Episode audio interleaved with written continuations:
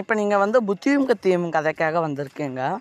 ஒரு அதாவது ஒரு வேலை இல்லாதவன் வேலை செஞ்சுட்டு இருந்தான் திடீர்னு வேலை இல்லாமல் போயிடுச்சு.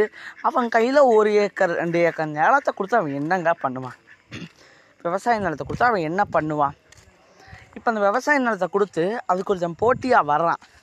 அந்த சுச்சுவேஷன் அவன் எப்படி சமாளிக்கிறான்? கார்ப்பரேட் கம்பெனி அங்கே ஃபேக்ட்ரி கட்டுறதுக்காக வர்றாங்க.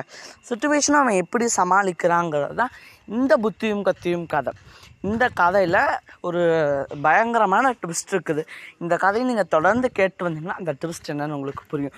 ஸோ மறக்காமல் புத்தியும் கத்தியும் கதை எல்லாருமே கேளுங்க. செம்ம கதை. அந்த ட்விஸ்ட் என்னன்னு தெரிஞ்சுக்கோங்க.